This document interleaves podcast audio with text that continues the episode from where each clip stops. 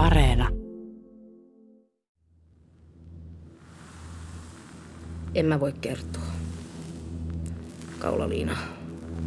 Mikä estää kertomasta?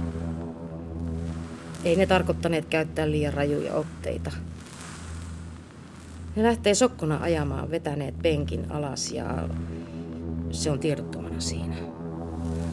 Kenen tulisi käyttää hypnoosia ja ketä kannattaa hypnotisoida, jos sitä käytetään esimerkiksi poliisitutkinnan apuna selvitettäessä rikoksia?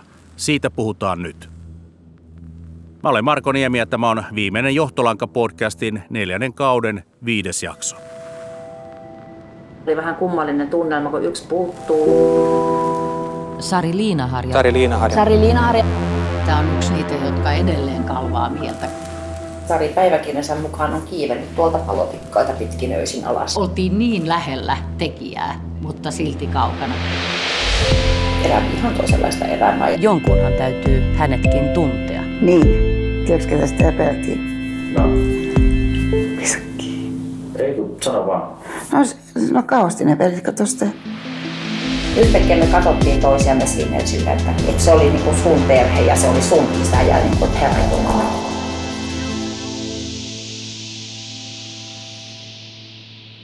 Kuten viime jaksossa lupasin, niin paneudun nyt vieläkin tarkemmin hypnoosiin. Pääsimme edellisessä jaksossa poikkeuksellisesti tarkastelemaan sanasta sanaan litteroitua sananvaihtoa, joka Sari Liinaharjan murhaa selvittämään järjestetyissä hypnooseissa käytiin. Se paljasti tavan, jolla rikostutkinnassa hypnoosi tehdään, mutta mitä hypnoosissa esiin tulleet asiat poliisille oikeasti merkitsevät. hypnoosi ei koskaan ole oikeudessa itsenäinen todiste, vaikka niin sanotut maallikkohypnotisoijat, jotka toimivat vailla minkälaista peruskoulutusta ja minkäänlaista ymmärrystä muisten toiminnasta, saattavat kuvitella, että hypnoosissa saadaan jollain tekniikoilla aina niin sanottu totuus.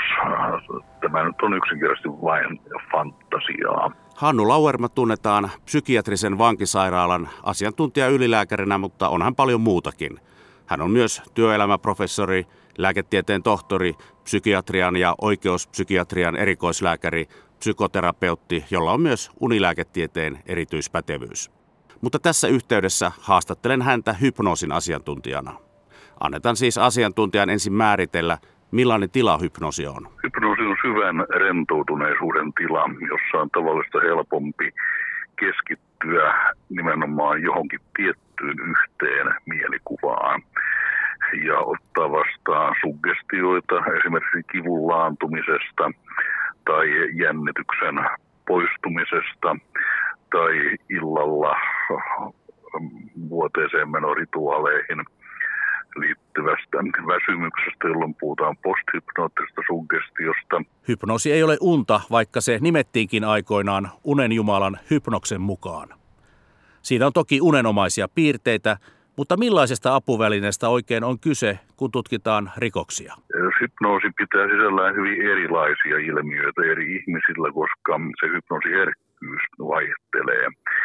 Osa menee todellakin ainoastaan kepeästi rentoutuneeseen tilaan, niin kuin joku ehkä saunoessaan, rukoillessaan, tuijottaessaan pilkkiä vantoon, ihan mitä vaan. Mutta sitten on eh, toisessa päässä niin sanottuja hypnoosivirtuoseja, jotka todellakin päätyvät hallusnatoriseen tilaan. Ja nyt on vihdoin voitu osoittaa, että eh, tällaisessa hallusnatorisessa syvässä transsissa, johon hyvin harvat ihmiset kuitenkin on kykeneviä, pystyy äh, sitten suggestioin muuttamaan aistimuksia todellakin sillä lailla, että asianomainen esimerkiksi ei näe tiettyjä värejä tai näkee tietyt värit toisena värinä.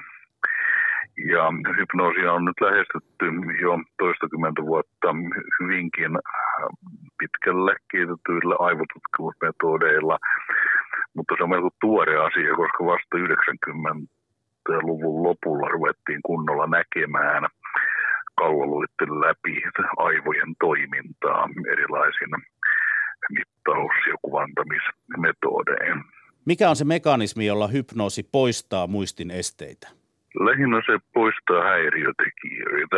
Ihminen voi äh, keskittyä kaikessa rauhassa nimenomaan johonkin tiettyyn hetkeen elämässään. Itse asiassa samansuuntaisia muutoksia kuin hypnoosissa saadaan aikaan visuaalisten eli näköhavaintojen osalta jo sillä, että asianomainen sulkee silmänsä. Mm-hmm. Eli kun poistetaan kaikki häiritsevät muut ärsykkeet ja rentoudutaan, niin ihminen saattaa muistaa sitten tiettyjä tapahtumia tavallista paremmin, mutta hän saattaa myöskin tuottaa aivan unenomaisia kudelmia, eli sieltä ei välttämättä tule minkäänlaista faktaa. No Yhdysvallat on tässä tietenkin niin kuin monessa muussakin asiassa niin ollut tämmöinen edelläkävijä ja siellähän jossain vaiheessa 60-luvun lopulla tähän luotettiin tähän hypnoosiin kuin vuoreen näin niin kuin rikostutkinnankin mielessä. Poliisilaitoksilla oli jopa erillisiä hypnoosiyksiköitä. Mitä ajattelet tästä? Se oli ylilyönti ja aika karkea ylilyönti, koska sehän kertoo siitä, että muistin toiminnasta ylipäätään ei tiedetä edes perusasioita. Muisti ei ole mikään sellainen tietoarkisto tai kelanauha tai kovalevy, joka sisältää muuttumattomia tiedostoja, vaan muistikuvat syntyvät sen muistelemisen hetkellä ja niihin vaikuttavat hyvin monet tilannekohtaiset tekijät. Esimerkiksi jos sopivassa hilpeässä seurassa muistellaan opiskelujen tai asevelvollisuuden suorittamisen kaikkein raskaimpia vaiheita, joita on katkerasti kirottu, niin ne muistetaan porukalla oikein hauskoina. Ja se perustuu siihen, että ollaan ylpeitä, että siitä selvittiin. Se, se värittyy se muistikuva hyvin toisenlaiseksi kuin se tilanne, jota tämä muistikuva sitten koskee. Esimerkkejä hypnoosissa luoduista valemuistoista on useita. On jo tuolta 60-luvulta erässäkin tapauksessa pankkiryöstön pakoauton nähnyt opiskelija palautti mieleen hypnoosissa oikein tarkasti kyseisen auton rekisterinumeron, joka sattui olemaan hänen yliopistonsa rehtorin auton rekisterinumero ja rehtoriautoineen. Oli todennetusti aivan muualla kuin pankkia ryöstämässä. Toisessa tapauksessa tarvittiin optikko ja silmälääkäri osoittamaan, että henkilö, joka oli nähnyt joen yli tietyissä valaistusolosuhteissa henkirikoksen, ei mitenkään ole voinut tehdä sellaisia näköhavaintoja, että hän tunnistaisi sen tekijän kasvot, vaikka hän hyvin elävästi ja sitten tällaisen muistikuvana kasvoista loi. Ja tässä on nyt juuri tämä hypnoosin keskeinen ongelma. Näitä valemuistoja ja sitten todella tapahtuneita episodeja ei pystytä erottamaan toisistaan. Ja tämän takia hypnoosi ei koskaan ole oikeudessa itsenäinen todiste, vaikka niin sanotut maallikkohypnotisoijat, jotka toimivat vailla minkälaista peruskoulutusta ja minkälaista ymmärrystä muisten toiminnasta, saattavat kuvitella, että hypnoosissa saadaan jollain tekniikoilla aina niin sanottu totuus. Tämä nyt on yksinkertaisesti vain fantasiaa. Yhdysvalloissa mentiin niin pitkälle uskossa hypnoosin voimaan, että Marylandin osavaltiossa kaikki hypnoosissa annetut todistukset hyväksyttiin oikeusistuimissa noin kymmenen vuoden ajan. Toki Suomessakin hypnoosia on käytetty poliisitutkinnassa jo 60-luvulla. Hyvä esimerkki tästä on Puudomjärven kolmoissurma. Kuukausi järkyttävän verityön jälkeen hypnotisoitiin ainoa elonjäänyt telttailuporukan jäsen Nils Gustafsson – Häneltä saatiin hypnoosissa hyvin tarkkoja tuntomerkkejä hyökkääjästä. Olin itse todistamassa sitten asiantuntijatodistajana Buurumijärven oikeudenkäynnissä, kun Gustafsson oli syytettynä ja totesin sen, että, että tämä hänen kertomansa ei todista syyttömyyden eikä syyllisyyden puolesta, mutta että tämä hänen kuvailemansa näky on sellainen, että mikäli tarina hänen päänvammastaan ja huomattavan pitkään kestäneestä tajuttomuudesta pitää paikkansa, niin tämä on jälkikäteen syntynyt kudelma. Koska niin vakava vamma, joka tuottaa pitkän tajuttomuuden, pyyhkäisee vääjäämättä vähintään useita minuutteja sitä iskua edeltäneeltä ajalta. Ja hän kuvaa siinä hyvin yksityiskohtaisen näyn, joka päättyy siihen, että hän saa sen iskun päähänsä, jolloin hänen olisi pitänyt ilman muuta menettää muistinsa sen takia, no silloin kun aivoihin ei mitään ole voinut mennäkään, esimerkiksi tällaisen vamman tai raskaan humalatilan takia, niin ei sieltä mitään reaalimaailman muistikuvia myöskään tule. Mutta se, että hän tällaisen hahmon tuotti, ei myöskään ollut minkäänlainen syyllisyyteen viittaava seikka, koska ihminen hypnoosissa tuottaa, mitä tuottaa. Hannu Lauerman mukaan on erittäin tärkeää, että hypnoosia käyttävän henkilön pitäisi tuntea kliinistä psykologiaa tai psykiatriaa – koska johdatteluhypnoosissa tapahtuu tavattoman helposti. Eli siis tietyn tyyppisellä kysymyksellä saadaan tietyn tyyppinen vastaus. Eräässä tällaisessa tapauksessa maallikko hypnotisoija, joka muutenkin kertoi tolkuttoman suurellisia satuja ja tarinoita kyvyistään hypnoosista ylipäätään, oli mennyt sitten ihan puolustuksen ostamana todistajana hypnotisoimaan mahdollisesti murhaan jollain lailla osallistuneen henkilön, joka sitten luonnollisesti tuotti sellaisen muistikuvan, jossa hän ei ollut siihen millään lailla osallinen. Eihän kukaan halua tai välttämättä edes voi ja tuottaa mielikuvaa omasta syyllisyydestään. Hypnoosissa voi eläytyä korvaavaan tarinaan, ja äh, siinä voi syntyä mitä tahansa mielikuvia, siinä voi valehdella, se ei ole totuusseerumi missään mielessä. Eli tällainen äh, epäillyn hypnotisoiminen on äh, täysin paradoksaalista. Sitten vielä esimerkki, kuinka helppoa muistiin on istuttaa vääriä muistikuvia. Riittää loistavasti pienen pieni johdatteleva kysymys. Jos ihmiselle näytetään video vaikkapa auto-onnettomuudesta, yleensä lavastettu videon tällaisissa tapauksissa, ja sitten kysytään, että ajoiko sinusta se vasemmalta tullut sininen auto liian lujaa tilanteeseen nähden, niin hyvin moni muistaa sen vasemmalta tulleen sinisen auton, joko ajaneen siivosti tai sitten ylinopeutta vaikka mitään sinistä autoa ei ole koko videolla ollut. Aivan. Ja, ja senkin jälkeen, kun heille kerrotaan, että tämä oli tämän hypnotisoijan äh, sukkestiokertomus, sepitys, niin senkin jälkeen he vielä uskovat siihen siniseen autoon. Tyypillisesti on näin.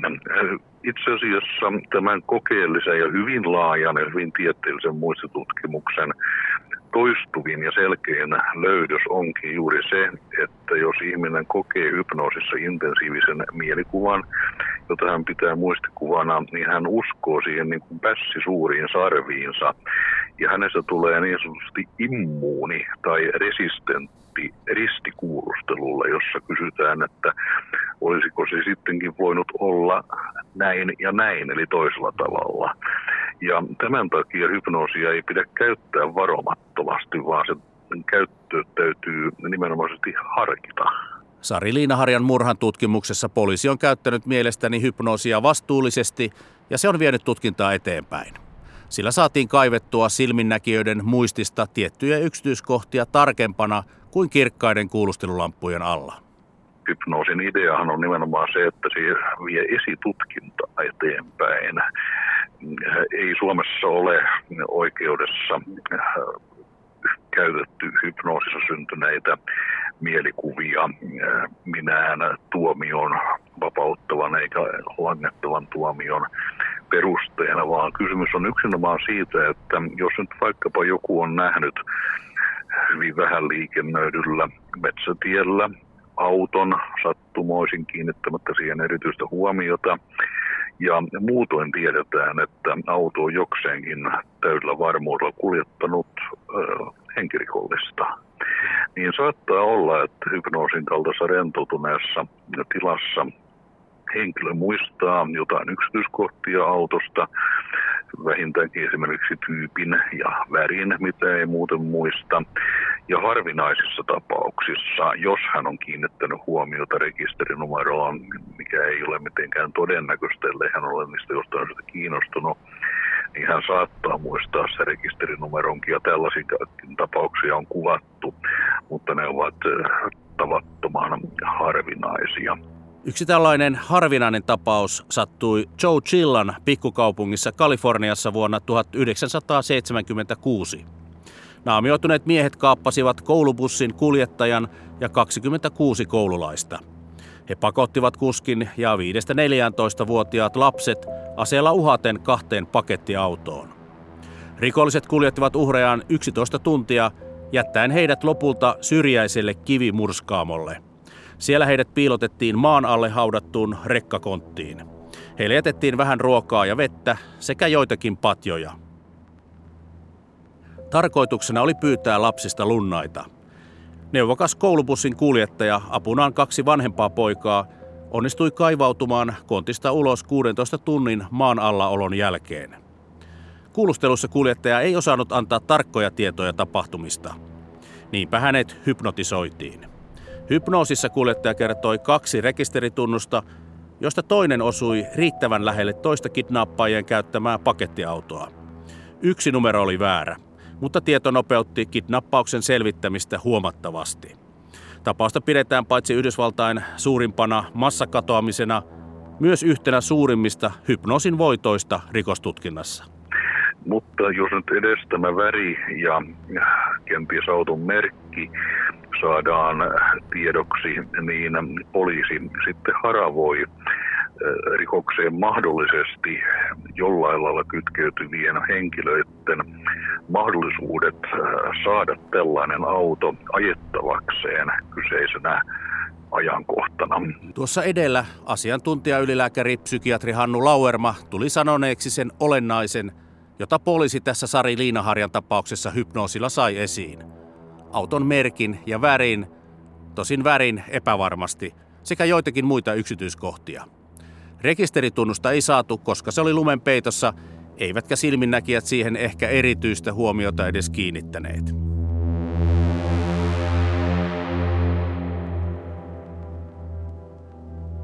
Heti kauden ensimmäisessä jaksossa Sarin Kristiina Sisko kertoi, että hänen äitinsä alkoi turvautua Sarin katoamisen jälkeen ennustajaeukkoihin – Kerron nyt hieman enemmän tästä puolesta.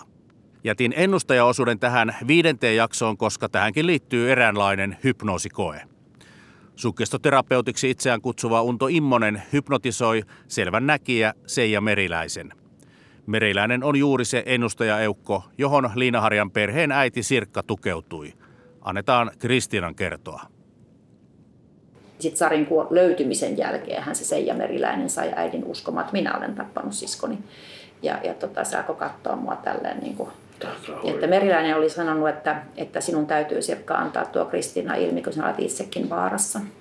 Että, että nyt sinun täytyy kovettaa sydämesi ja ilmi antaa sinun tyttäristä. Hän näkee aivan selvästi, että Kristiina on tämän teon takana.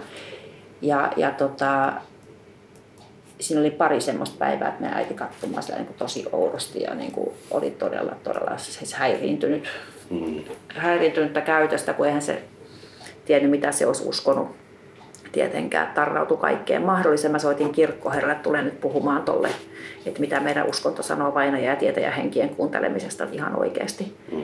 apua. Kyse oli siis tällaisesta Forssan seudulle Liinaharjan tapauksen aikoihin muuttaneesta ennustajaeukosta. Seija Meriläinen sai tammikuussa 1988 elinkeinoluvan ennustajan ja selvänäkijän ammatin harjoittamiseen Forsassa. Hän sai myöskin Alibilehden tekemään itsestään ja hypnoosikokeesta ison jutun, joka itse asiassa on enemmän meriläisen ennustajatoimen mainos kuin mikään journalistinen tuote. Ennen kuin hypnoosikoe alkaa, Seija Meriläinen antaa kokeen suorittajalle Unto Immoselle paperilla kysymyksiä, joita haluaa, että Immonen kysyy hypnoosin aikana. Ne liittyvät Sari Liinaharjan tapaukseen. Kun Immonen sitten vaivuttaa meriläisen hypnoosiin, selvänäkijä alkaa kertoa meille jo tuttuja yksityiskohtia Sarin viimeisestä illasta, kuten leipomisesta äidin kanssa, pianon virittäjien vierailusta, puhelusta Sarin kaverin kanssa ja niin edelleen. Nämä ovat kaikki asioita, jotka Meriläinen on kuullut Sarin äidiltä, joka tukeutui ennustaja Meriläiseen Sarin katoamisen jälkeen. Tämän hän kuulimme jo Sarin siskolta Kristiinalta. Selvänäkijä Seija Meriläinen järjesti tämän hypnoosikokeen Unto Immosen kotona Helsingin Pasilassa elokuun viimeisenä päivänä 1989 eli kaksi vuotta Sarin ruumiin löytymisen jälkeen. Näin tapauksesta kirjoittaa Alibilehti numerossaan 11 vuonna 1989. Äänessä näyttelijä, joka esittää hypnoosiin vaipunutta Seija Meriläistä. Miesääni esittää sukkestoterapeutti Unto Immosta. Sari ryntäisi suihkuun alakerrassa. On vähän kiire.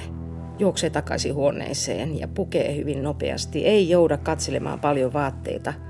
Takki ja kaulallina roikkuu samassa naulassa. Ei taida olla paljon rahaakaan, ei tarvitse ilmeisesti tällä reissulla. Seijan silmäluomet liikkuvat, posket punoittavat. Sari menee ovesta ja kiirehtii tavoittamaan auton. On hämärä, kostea ilma. Mm, ihan kuin olisi auton etupenkillä, Sari kuljettajan vieressä. Seijan kasvoilla leijuu tuskainen ilme. Hän heiluttaa päätään sivulta toiselle. Sitten? Niin. Ne ajaa siitä aivan kaupan ohi ihan kuin olisi menossa jonnekin yksinäiselle paikalle. Niin kuin pysäköisi johonkin pimeään ja asumattomaan. Kerro paikasta tarkemmin. Ihan niin kuin siinä olisi pitkä aukea tai puupinoja tai jotain. Ei se vielä kovin kaukana ole. Ilmeisesti pysäköivät levikkialueelle. Öö, ihan niin kuin poika siirtyisi istuimelle Sarin taakse. Toinen mies vähän naureskelee, niin kuin niillä olisi jotain mielessä. Minä luulen, että Sari tekee vastarintaa. Ah, se kaulaliina. Se ja hengittää nopeasti ja liikahtelee tuolissa tuskaisesti. En mä voi kertoa. Kaulaliina. Mikä estää kertomasta? Ei ne tarkoittaneet käyttää liian rajuja otteita. Ne lähtee sokkona ajamaan vetäneet penkin alas ja se on tiedottomana siinä. Se ja hengittää hyvin voimakkaasti. On ahdistuneen näköinen. Anna rauhoittua ja jatka kun haluat ja hyväksi näet. Seijan silmäluomet liikkuvat nopeasti. Punaiset huulet värähtelevät, käsi vavahtelee. Ilmeisesti hänellä on vaikea olla. Semmoinen kylmä on. Auton ovi on auki ja ovat tulleet siihen paikalle ja kiskoo sitä penkiltä. Auto on poikittaa siinä risteyksessä ja ovi on suoraan tien ojapäin. Ne paiskaa sen siihen mahdollisimman kauas ja vilkaisivat menikö se sinne. Ovat kaksistaan ojan penkalla. Menee autoon, renkaat ei pidä. Nuorempi hyppää autosta, sillä on matot ja se työntää ne pyörien eteen ja hyppää kyytiin. Auto lähtee ja matot jää lähelle penkkaa. Ilmeisesti ne menevät Helsinkiin suorinta tietä. Ja sitä rataa. Lähes kaikki tuossa Seija Meriläisen hypnoositarinassa on ollut joko luettavissa eri lehdistä tai kuultu Sarin omaisilta. Paitsi tietenkin tuo, että tekijöinä olikin kaksi miestä ja pakomatka suuntautui Helsinkiin. Todellisuudessa Sarin ruumista ei tietenkään viskattu metsään, vaan hänet on täytynyt kantaa, koska matkaa tieltä löytöpaikalle on ollut yli 10 metriä. Sanoisinpa, että fantasiaa, kuten haastattelemani Hannu Lauerma vähän aikaa sitten. Sen sijaan tutkinnanjohtaja Paavo Tuominen suhtautui tällaisiin näkyihin yllättävänkin ymmärtäväisesti – Mun käsitys on aina ollut sellainen, että yleensä poliisit lähinnä naureskelevat ennustajille. No, tuohon aikaan en varsinaisesti ollut vielä tutkinnanjohtajana, mutta kyllä tämmöistä oli, oli ja on aina, kun on joku pimeä henkirikos, niin kyllä selvännäkijät tulevat aina esiin ja haluavat auttaa rikoksen selvittämisessä. No näetkö, että he nimenomaan yrittävät auttaa tutkintaa vilpittömästi vai tekevätkö myös bisnestä näiden tragedioiden avulla ikään kuin mainostaen toimintaansa? No kyllä se on semmoinen vilpitön halu ilmeisesti takana, koska näistä nyt ei mitään makseta, mutta kyllähän näitä pyritään myös tarkistamaan, jos niissä on joku selkeä paikka, mitä voidaan katsoa, että ei niitä ihan nollatutkimukselle jätetä. Että kyllä me aina koitetaan kaikki ottaa huomioon. Mutta ei kai poliisi nyt voi kuitenkaan ikään kuin juosta tällaisten näkyjen perässä? Näitä tulee kuitenkin suhteellisen vähän ja sitten niitä vertaillaan muihin havaintoihin ja muihin vihjeisiin, että jos ne sitten menevät samalle seudulle, niin esimerkiksi tämmöinen ruumiin löytöpaikka, niin kyllähän tämä silloin siinä tapauksessa ruumiskoiralla käydään läpi ja koitetaan semmoinen pieni selvitys tehdä. Se nyt ei niin ajallisesti kovin suuri ole työnä suorittaa. Tämä nyt voi kuuntelijoista kuulostaa vähän huuhaalta tällaiset selvän näkemiset, mutta voihan olla, että näkijöilläkin on jotain muuta kautta tullutta tietoa ja he pukevat sen sitten näyksi. Niin, koskaan ei tiedä, tiedä tietenkään, mitkä siellä taustat on, mutta ei nyt haluta, haluta ketään niin kuin poiskaan sulkea, jos on aivan, ollaan aivan pimeä henkirikoksen parissa, niin se aiheuttaa juuri näitä esiintuloja sieltä selvännäkijöiden suunnasta. Mitä olen itse oppinut tämän podcastin teon aikana hypnoosista ja muistin toiminnasta? Sanoisin niin, että asioiden unohtaminen on ihmiselle normaalia ja muistaminen enemmänkin poikkeus, vaikka ihmiset itse ajattelevat sen olevan toisinpäin. Ja silläkin on merkitystä, kuinka lähellä ajallisesti muistiin palautettavaa tapahtumaa henkilö hypnotisoidaan. Onko tapahtumasta kulunut viikko, vuosi vai 15 vuotta? Siinä on huomattava ero. Muisti kontaminoituu, eli siihen äh, vanhaan muistikuvaan alkaa sekoittua kaikenlaisia ounasteluja traumaattista tapahtumista.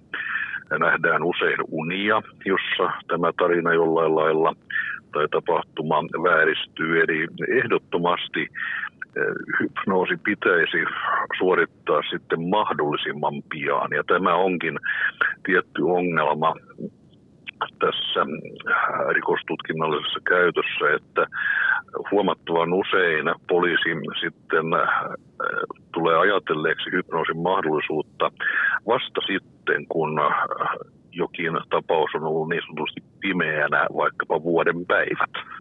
Tässä Liinaharjan tapauksessa silminnäkijät kyllä pyrittiin hypnotisoimaan heti, kun heidän liittymäkohtansa Sarin katoamisiltaan tuli poliisin tietoon, mutta valitettavasti aikaa oli kulunut jo lähes neljä vuotta Toyota Corolan seikkailuista Koijärven ja Heinämaan kulman teillä.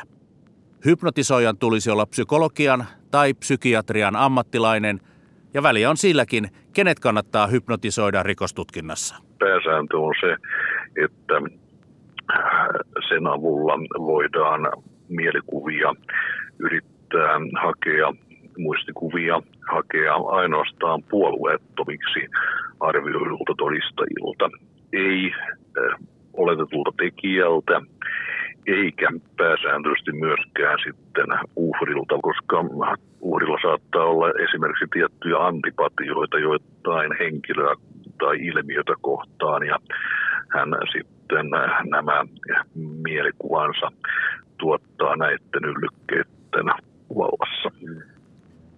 Jo aiemmissa jaksoissa kävi ilmi, että poliisi alkoi pitää Toyota Korolalla Sarin katoamisiltana liikkunutta miestä pääepäiltynä. Seuraavassa jaksossa selvittelen, mikä sai poliisin uskomaan, että tämä mystinen Korolamies olisi eräs Humppilassa, eli hyvin lähellä Tammelaa ja Koijärveä asunut mies. Tämä oli viimeinen Johtolanka-podcastin neljännen kauden viides jakso. Jos olet nähnyt tai kuullut jotain, joka voisi auttaa poliisia ratkaisemaan Sari Liinaharjan henkirikoksen, niin keskusrikospoliisi ottaa vihjeitä vastaan osoitteessa rikosvihje.krp.poliisi.fi.